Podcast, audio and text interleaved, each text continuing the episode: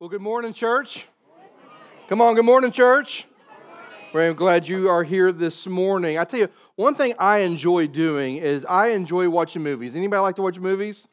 Okay, there's a few of us in the room. I like to watch movies, and, and the kind of movies that I guess I kind of enjoy the watching the most is I like those movies where there's like a trilogy attached to it, right? Like you, it's not just like one standalone but there's like, you know, sequels that follow it. Like, for example, like Star Wars or X Men or Marvel, all that kind of stuff. But what you probably notice, if you like those kind of movies, is you've probably noticed over the last decade or so that there's a real fascination with Hollywood to after they produce these series of movies, like a trilogy of something, and now they're done with it, they like to go back to the beginning, right? They, they have these movies and then they're like, okay, we're not satisfied with that. So let's go back to the very beginning. Let's go back to the origin of how this thing started. And by going back, we can tell the story. Now, the reason I think they do that is because I feel like if they think if they can go back to the beginning, that somehow it'll bring a greater deal of clarity to what we've already seen. For example, Star Wars, 1977, the first movie I ever saw. I went to see the, the last, is it the last hope? The last hope or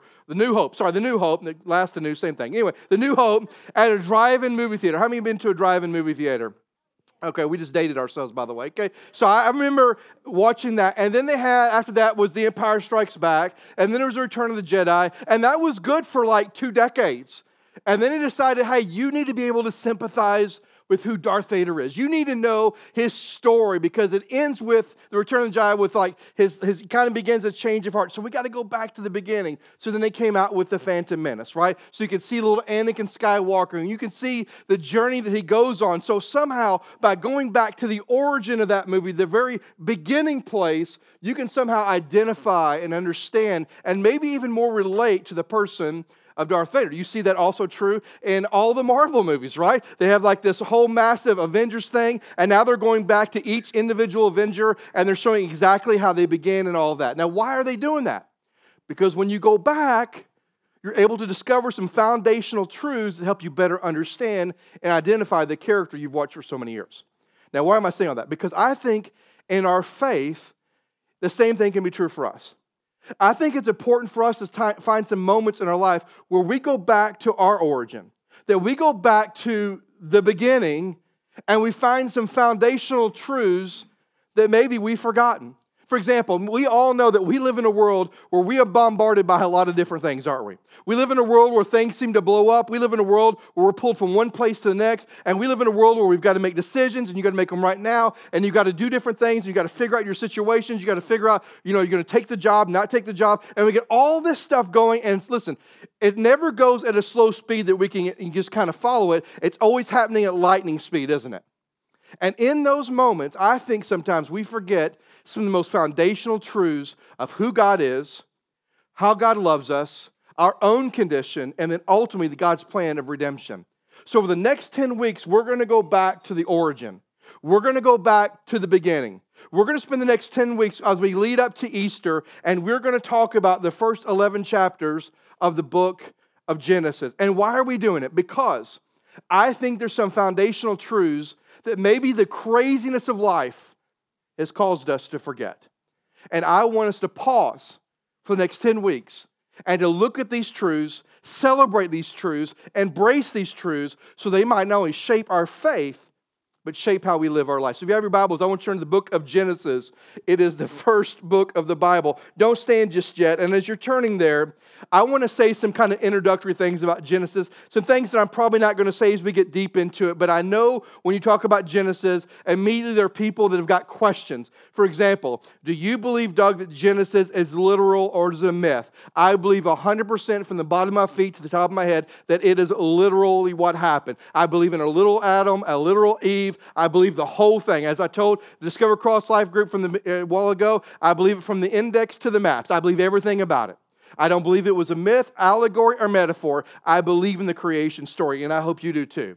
Now, also, when you look at the creation, people want to know this. Well, do you believe, what about the age of the earth, Doug? Let's talk about that. The age of the earth. What do you think about that? Well, there's a lot of different theories out there. There's some that believe in a young earth, and there's some that believe in an old earth. And there's some that are conservative Christians that believe in an old earth. They believe between verse 1 and verse 2, there's a gap. Therefore, it was called the gap theory, and they believe there's this gap that could be billions of years old. I don't believe that. I believe in a young earth. I believe that verse 1 depends on verse 2 and vice versa, and so verse 1 feeds right into verse 2. I do not believe in an old earth. I believe in a young earth. I don't believe we're millions of years old. I believe we're thousands of years old. And you'll know more why as we go through the book of Genesis. Then some people wonder, okay, well, what about, you know, if you believe in a young earth, what about the days of creation?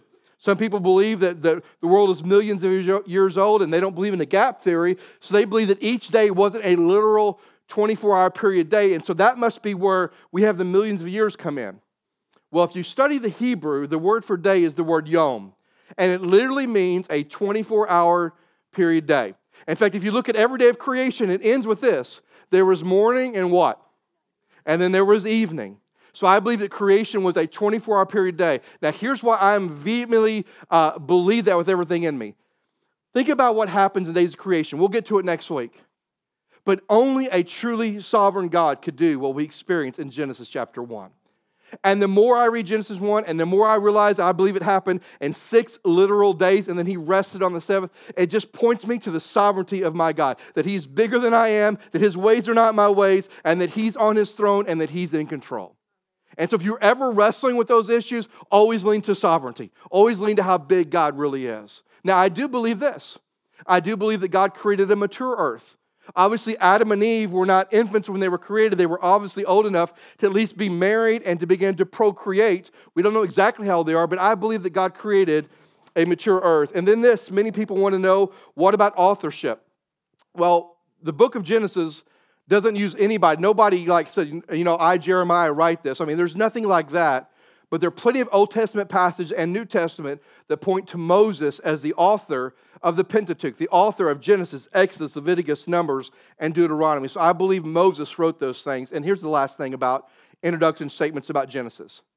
More important than all that is the truths that we're going to look at over the next 10 weeks. As we go through the book of Genesis, what we're going to discover is, once again, who God is we're going to discover once again how much God loves us. We're going to discover our own condition as humanity. But most importantly, as Kent mentioned a while ago, we're going to discover God's plan for redemption. And as you go through the Old Testament, listen to me. Many of you love the New Testament, and I do too, but I have an infatuation with the Old Testament. Here's why. Because all the way from the beginning, from Genesis chapter 3, verse 15, which we'll get to in about three weeks, there's a thread of redemption that goes all the way through the Bible. There's one thing from Genesis to the end, and it's that Jesus saves. Amen? Do you believe that, church? And so that's one of the truths we're going to come to. So if you have your Bibles, now we're going to jump into the text. Genesis chapter 1, verse 1. Would you stand with me in honor of reading God's word? And it says this. You know it, you can quote it. First two verses says this In the beginning, God created the heavens and the earth, and the earth was without form and void and darkness was over the face of the deep, and the Spirit of God was hovering over the face of the waters. Let's pray. God, we thank you for today. We thank you for your word. And Lord, today I pray with everything in me that we would be, for some of us, we would be reminded of these powerful truths about you. And maybe for others of us, we might come face to face for the first time with these truths that should not only impact my life, but should shape how I live my life, Lord, that they would impact my faith and, and draw me in closer to you. So, God, be with us. May we see, may you reveal things to us today that we've never seen before. And it's in your powerful Son's name we pray. Amen. You may be seated. Now, as we look at this passage of Scripture, there are three things I think we learn about God in this passage. The first one is this is that God is eternal. That God is eternal. Okay, I think we're going to put that on the screen. God, God is eternal. Now, if you go back, let's go back to the verse. Let's look at the very, the, the verse one says this in the beginning. Now, this phrase is pregnant with meaning. I mean, it, it, it, has a lot of meaning behind it. We're going to cover a little bit of it. But he says, in the beginning. Moses writes, in the beginning. Now, when he says in the beginning, he's not talking about the beginning of the Creator, he's talking about the beginning of creation. Are you with me on that? Because God is eternal. Now, if you think about this, Moses was man just like we are. We're finite beings. I mean, so the only way that Moses understood how to go back, I mean, think about it. Moses came hundreds of years later. I mean, Moses was hundreds of years later, and he's writing this down. And so the only way Moses could take us back to the origin was by making this statement. Let's put it back up there. In the beginning. But he's not talking about the beginning of a creator, he's talking about the beginning of a creation. And listen to me on that. Because that's what he's talking about, that reminds us that God is separate from his creation because God has never been created, he is the creator. Now, I know some of you have to think about that for a little bit. Some of you have to ponder that for a little bit. Maybe you've known that intuitively. Maybe you were taught that as a kid. But there's something about realizing that God is eternal that is a little bit mind blowing, a little bit. That, that God has always been and always will be. There's never been a beginning of the Father, the Son, and the Holy Spirit. And there never will be an ending of the Father, the Son, and the Holy Spirit. There's only a beginning and an ending to creation, but not the Creator. Which means that He is separate from his creation because he's never been created. It also means this it means that he is greater than his creation. Let's look at Isaiah 40, what it says. Isaiah 40 says this, verse 12 Who has measured the waters in the hollow of his hand? Think about that. The magnitude and the measure of all the waters of the earth measured in the hollow of his hand and marked off the heavens with a span, and closed the dust of the earth in a measure, and weighed the mountains and scales and the hills and balance. What is Isaiah getting at? Isaiah is pointing this out that the God that we worship, this eternal God, he's larger than his creation, he is greater than his creation. So when we come to this first phrase in Genesis 1, it needs to remind us that God is eternal, that in the beginning, he's talking about creation, not the creator. The Creator is eternal. In fact, if you think about it, that's exactly how God described himself to Moses, wasn't it? In Exodus chapter 3, what name did God give Moses? When he says, Who shall I tell him sent me? Here's what God says I am who I am. Now, I don't know about you, but that's a little bit of a bizarre name, isn't it? I'm thinking like Fred would work perfectly well, right? But he didn't use that. He didn't use a singular, like I'm just Jehovah, I'm Yahweh. He says, My name is I am who I am, which the name I am even speaks to the eternality of God. It means I've always been, I am, and I always will be. There's been no beginning for me. There is no ending. So the only way you can all encompass who I am, my character and my nature, is with this name I am. Always been, I am, and I always will be. And I just want us to know this because when we get to the end of the message today, there's something about the eternality of God that should impact your and I's life. It's not just about having knowledge that God is eternal. It's about what does that mean for me? What does it mean as a follower of Jesus Christ to go that my God, my Savior, is eternal? How should it impact my life? But Genesis 1, in the beginning, points us to the fact that God is eternal. Also, when it says in the beginning, if there's a beginning, what also is implied? There's going to be an end, right? While we're excited about the start of something, we also have to have an anticipation that there's an end right? Like when, when, when Jesus came to this world, when he came as a baby born in a manger, the Messiah had come, the first advent, the first coming of Christ. But we know that he's coming again, don't we? We know he's coming again, and one day he will come again, and eventually there will be an end to this creation. Eventually there will be a judgment that those who don't know Christ will be thrown into the lake of fire, and those who do know him will spend eternity with him and the new heaven and the new earth. That there will be a new Jerusalem, that we will be forever with him. There's going to be an end, and as believers living today, we should live in anticipation that there's an end that's coming, which should make us more urgent in sharing our faith, right? Now, if you didn't say right, it's because you're not very urgent. I mean, listen, when you walk out those doors and you get in your car and you go to lunch this afternoon, there are people that are lost and are going to split hell wide open. And we need to be the people that share the good news of Jesus with them. Why? Because there is an end that is coming. And we don't know when it is. And so there's a beginning and there's an end. But the beginning and end is the beginning and end of creation, not of who? The Creator. So when we see this phrase in the beginning, it should remind us that God is eternal. If you believe that this morning, say amen. amen. The second thing I want you to notice, which I love, is that God creates. Look at me in verse 1 again. It says, In the beginning, God created the heavens and the earth. Now, just leave that up there if you would for a moment. God created the heavens and the earth. The word God here, Moses is very careful about the word he uses here. The word God in the Hebrew is the word Elohim here.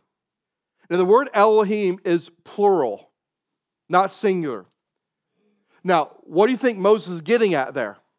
He's getting at that we have a triune God, that we have Father, Son, Holy Spirit. He doesn't say, and Yahweh created or Jehovah. He says Elohim. Elohim is a name that reflects the totality of the Trinity, the three persons, yet one. And so he says, God created. That Elohim, the Father, the Son, and the Holy Spirit were all equally involved in the creation process. And then he says, God created. If you have your Bible open, I want you to underline that word created. It's a fascinating Hebrew word it's the word bara, B A R A, bara. And it's only used in Scripture as it relates to divine activity. Only time in Scripture. Only time in Scripture this word created, this word bara is used when it relates to supernatural, to divine activity. Here's what it means only God creates. Now, follow with me on this, church. Only God creates. Only God can bara. Only God can create. Here's what I mean that you and I, as humanity, we can form things, but we create nothing. Now, I know some of you want to push back, go, Well, Doug, I, have created some stuff. I've created maybe some software. I've created maybe something in my house. You didn't create anything. You formed it, you fashioned it, you shaped it, but you didn't create anything. Only God can bara. Only God can create. And because God can create, that reminds us that He is all sovereign, that He is all powerful, that He is all knowing, and that He's the only one that can sustain all things. Only God creates. In fact, theologians will use this phrase He only is the one who can ex nihilo, which means He created something out of nothing. Now, I know that's, I mean, listen, I've been thinking about this for weeks, and I know some of you are going to have to go home and chew on it. But the fact that God created something out of nothing is mind blowing.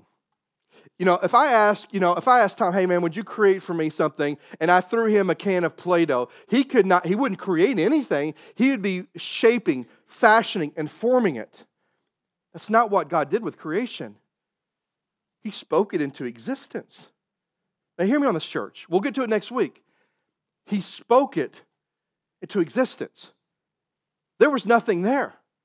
God of eternity past at a moment in, on a timeline in eternity that we have no idea when it was, God spoke creation into existence. He barad. He created something out of nothing. Only God can create, not you and I. We can form, we can fashion, we can shape, we can fill something up, but you and I do not have the ability to create. Only God can create. In fact, he says he created something out of nothing. Here's the point is that matter was not eternal, only God is eternal.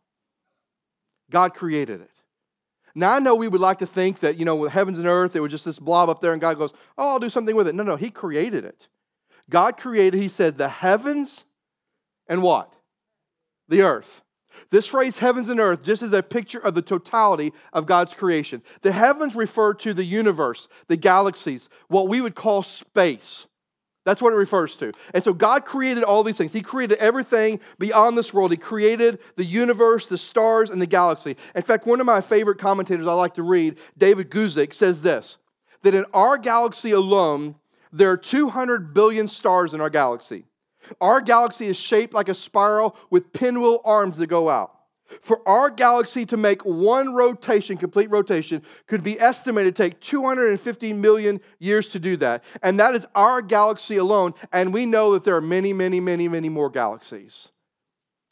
And yet God created them all.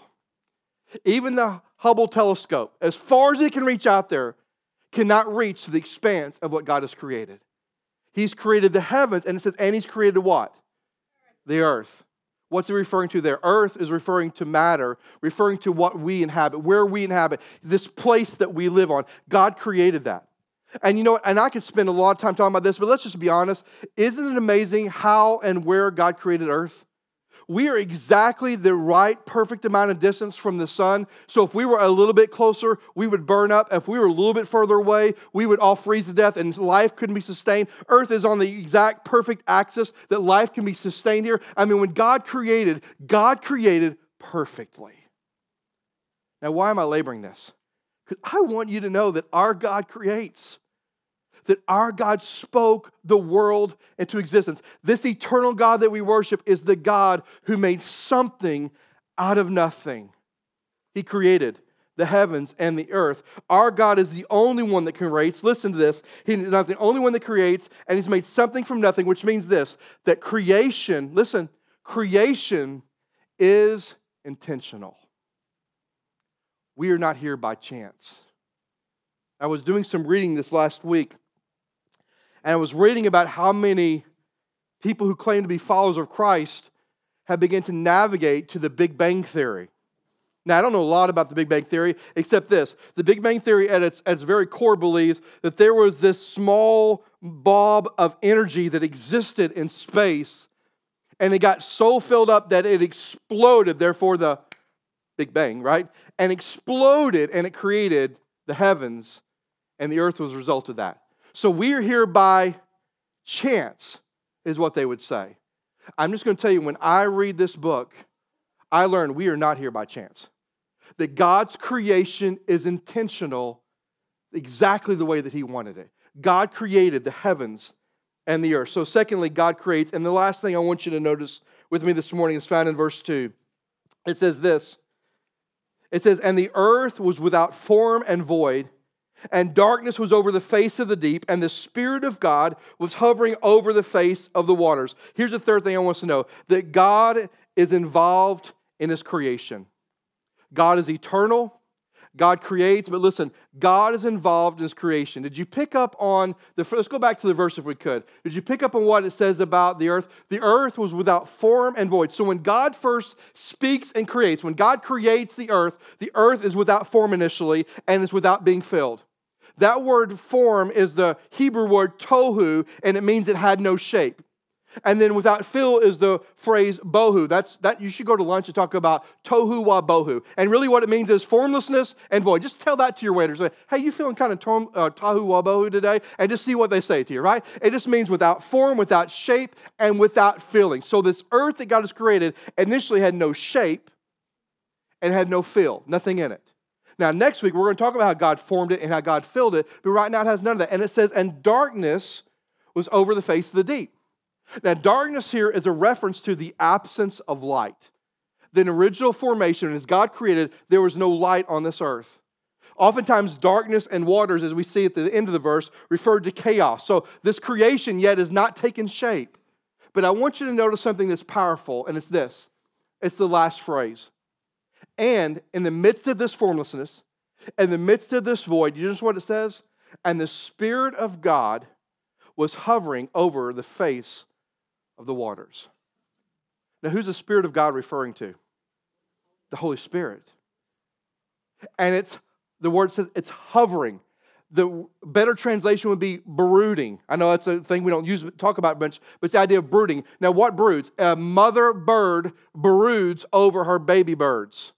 A mother eagle broods over her little eagles. They hover over. Why are they hovering over? Because they want them to know that we are present, we are active, and we're watching out for you. I, I remember when I was a kid, um, I was always in charge of mowing the yard. We had about four acres to mow. It was terrible. My brother was allergic to 77 kinds of grass. I think he was a liar, but he was allergic to kinds of grass. He couldn't mow. And then I had a sister. She shouldn't be outside mowing, according to my dad. So guess who got to mow, weed eat, and all that? I did that. And we had this tree in the front yard, and this tree was like, it was a pretty tree, but I'd have to push mow around this because I couldn't get the riding mower there. And the thing about this tree was it always had a bird's nest in it. And I'd be dadgum if that bird's nest didn't always have baby birds in it. And so I'd be mowing, and this mother bird would come and he would like right, shoot right for my head. They were trying to, that mother bird was trying to do all it could to get me away from the nest as if I was going to do something. I'm just mowing the dadgum yard. I'm not trying to take a bird's nest down. I'm not trying to kill any birds. But this mother bird, because it was hovering, was coming and would attack me because thought I was going to mess with his babies. What a beautiful picture of the Spirit of God over creation. He was hovering, he was bro- brooding over creation. Why? To let us know that He's present, that He's active, and He's watching out for us. Now, why is that important for you and I? Because if you read any other belief system in the world, every other creation story is about a God who basically wound up creation, threw it into existence, and goes, I hope that works out for everybody. And what is shall be. but not our God. Our God creates and he hovers. Now, what does that mean for us? That means this that our God loves, cares for, and is intricately involved with his creation. And I want you to know this morning. We serve a God who's eternal. We serve a God who's directly involved with his creation, and we serve a God who creates. Now, as we close this morning, I want you to ask yourself this question What lessons can I learn from this? And I want you to write some of this down because this is something many of us need to hear this morning. What can we learn from this? Well, first of all, because we serve a God that is eternal, here's what that means it means that God sees the whole story. Do you remember last week when we read from Jeremiah? And God told Jeremiah, Before I formed you in the womb, I what? I knew you. In other words, before I even began to fashion you in the womb, uh, Jeremiah, I knew who you were. Listen, the idea because God is eternal, God sees the whole story. God exists beyond time and space, and God sees the whole picture. That's why he's able to tell Jeremiah in 31, he said, Listen, I know the plans I have for you. Why? Because I see the whole story. That's why Romans 8 28 says, For God will work all things together for the good. Why? Because God knows the whole story, and He knows how to take your situation, your circumstance, and your event, and how He's going to work it out for the good. You may not see it in your lifetime, but He's going to do it. See, God sees everything. See, when you and I live this life, all we see is right in front of us right now, don't we? We see this situation, we see this moment, we see this event, we see this tragedy, we see this opportunity. But listen, God sees everything, He sees it all. And the fact that God is eternal should remind us that God sees everything. And because He's the grand orchestrator, that means He has a plan and a purpose for your life which means this He's worthy to be trusted. Are you with me on that, church? If God can see everything, isn't He worthy to be trusted? How many of you are parents in the room? Come on. How many of you are parents that have teenagers that have grown up and gone on from your household? And there's a few saved of us in the room that are, you know, happy. You know, we're excited, right? So they've grown up, they've gone on. Have you ever, you remember that moment as a parent when um, you saw your kids doing something as a teenager you knew they shouldn't have done? And you tried to tell them that what they were doing was going to lead them down the wrong path. And inevitably, what did your teenager do? They listened to you. They said, Lord, I thank you for my parents. They're the smartest people in the world. Thank you for blessing me with them. Is that what happened? No. No. Now, why were you able to give that wisdom to them? Because you've lived some life, right? You've seen people go down the wrong journey. Maybe you went down the wrong path. And you're like, well, wait a minute. If you go down this path, I know where this leads for you. Trust me. You don't want to go there. Hey, listen, God knows way more than you and I know. God sees all things all the time outside of a, a, space and time. God sees it all. And if God sees it all, isn't He worthy for you and I to trust Him? If God knows the whole big plan, if God knows the whole big picture, and He's nudging you to do something, or He's leading you to do something, isn't He worthy to go, God, because you know all things, I know that I can just simply trust you? Know about you, but if we were honest this morning, most of us struggle with trusting the Lord. We may feel Him nudging us, we may feel Him leading us, but at the end of the day, we're just like, I'm just not sure. And we hold back and we, we kind of we kind of freeze up. And because God is eternal and God sees all things and God knows the whole story, He is worthy of your trust and my trust. This last week, I had this incredible conversation with somebody that was sharing the pain of something that happened in their life.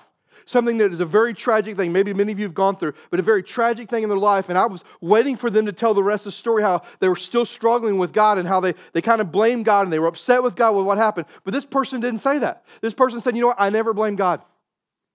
I knew that in the end that God had a plan and a purpose. Even though this was painful for me, I knew that God was going to take it and use it for good. And I've even began to see some of that in my life. You know what they're saying? Because my God is eternal, I can trust him. And see, there's some of you trusting your own abilities, your own opinions, your own way of doing it, and you need to drop that this morning and say, Lord God, because you are eternal, because you are greater than your creation, because you're separate than your creation, I know that you know the whole story, and I can trust you. Guess what? He knows the hairs on your head. He knows before you were born, and He knows long after you're going to live this world. He knows everything about you. And why wouldn't we trust Him? Why wouldn't we? I can tell you why. Pride. stubbornness. Anybody stubborn in the room? And here's the thing we want our way, not his way. I'm just going to say this out loud. If he's eternal and he knows it all and he's got a plan, do you think his plan's better than your plan? Maybe you should trust him.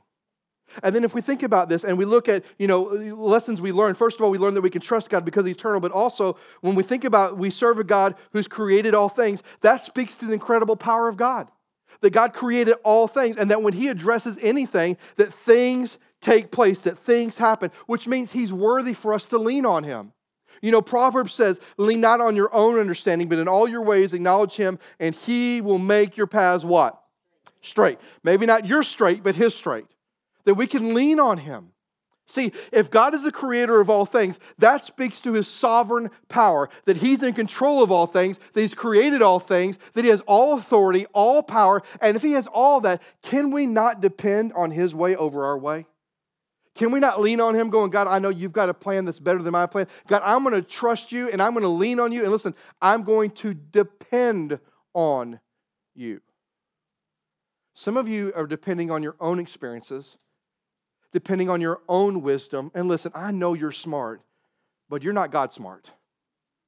And we need to learn to depend on him. I said this one time uh, many months ago that we need to learn interdependence, not independence from God. And if He really is the God who creates, and He really is all that powerful, isn't He worthy of us leaning on Him and depending on Him? One more thing I want you to notice as a lesson that we can learn is if we serve a God who is active in His creation, what does that mean for us? Here's what it means. It means, and the fact that He's active in His creation speaks to the fact that He desperately desires a relationship with you and me. The fact that the Spirit of God hovers over creation is a picture of the love a father has for his children. And if you're here this morning and you've never put your faith in Jesus Christ as your Lord and your Savior, listen, as we look at the Genesis story, we need to be reminded that if He's the God who hovers, if He's the God who's active, present, and watching out for us, He's worth us surrendering our life to Him if He really loves us and so desperately desires to be in relationship with us, He's worth us surrendering our life to Him. And maybe you've never done that this morning. Maybe you're that person in the room that you look at your life and say, you know what? Eh, you know, and you've said this, and we've talked about this before, but you know what? The way I've lived my life, the decisions that I've made, I know you talk about God's love, but there's no way that God's going to love me. Listen, I can't say it till I'm blue in the face. God's grace trumps your greatest sin. It always does, and it always will. If you will reach out to Him, if you will cry out to Him, if you will seek Him, you will find Him. And maybe you need to surrender your life to Him as your Lord and Savior. Just by simply acknowledging, Lord, I know I'm a sinner, and I ask you to save me my sins, forgive me my sins, and let Jesus be the Lord and Savior of my life. So maybe you need to make that decision this morning. For those of us that are believers, maybe we need to quit trusting ourselves, quit depending on ourselves, and start trusting God. I don't know about you, but as a parent, parenting is the easiest thing I've ever done. How about you? Do you need the Lord? Sure, you do. Making decisions that impact my entire family is the easiest thing I've ever done. No, it's not. I need the Lord. Deciding how to handle situations is the easiest thing I've ever done. I mean, conflict, no problem with that. No, it's, it's all a lie. It's all difficult. Every turn we have in life, whether it's our marriage, our finances, our relationships, our career, whatever we're talking about, we need to trust the Lord and to depend on Him. And I believe, as sure as I'm standing here, there's some of you this morning that are trying to do life on your own. And maybe in a moment you want to come to this altar and get on your knees and say, Lord, I've been trusting in my ability, but today I trust you. If you're the God that's eternal, and I believe that you are, and you know the whole story, I know that I can trust you. God, if you're the God that creates and speaks the world's existence and has that much power, I believe I can depend on you to come to my aid. And if you're really God that hovers over us because you're active, involved, and you love us, today, I want to love you back. Today, I want to give you my life. And whatever decision you need to make this morning, this altar is going to be open. Over here, Jason is going to be, and Kelly, and then Pat and Willie be over here. If you need somebody just to pray with you, they would love to pray with you. If you need to make a decision and you don't feel like coming forward, you have a response card either in the seat in front of you or on that green sheet. Just fill out the bottom. Hey, today I accepted Christ, or today I decided that I'm going to trust the Lord, or today I'm struggling and I need to depend on the Lord. Would you pray for me, Pastor Doug? I would love to pray for you. But here's my request this morning let's not leave this place like we were when we walked into it. Because some of us were self reliant, self absorbed, and self centered when we walked through that opening back there. But I want us to leave this morning relying on the Lord, trusting the Lord, and living a life committed faithfully to Him. In the beginning, God, Elohim, the Father, the Son, and the Holy Spirit created the heavens and the earth. He is eternal, He is creator, but He loves you. He's mindful of you. I mean, David said it the best when he says, Who am I? You're mindful of me. Think about that an eternal God who has that much authority and power, who spoke the world into existence, knows Colby Fullrod's name. He knows Katie James's name. He knows Jill's Goddard's name. He knows everybody's name, and he loves you and wants to be in relationship with you. And so this morning, if you've never done that, would you love him back and receive him? Let's all stand together for it. Everybody stand with me. Every head bowed and every eye closed. Let's just go to the Lord in prayer.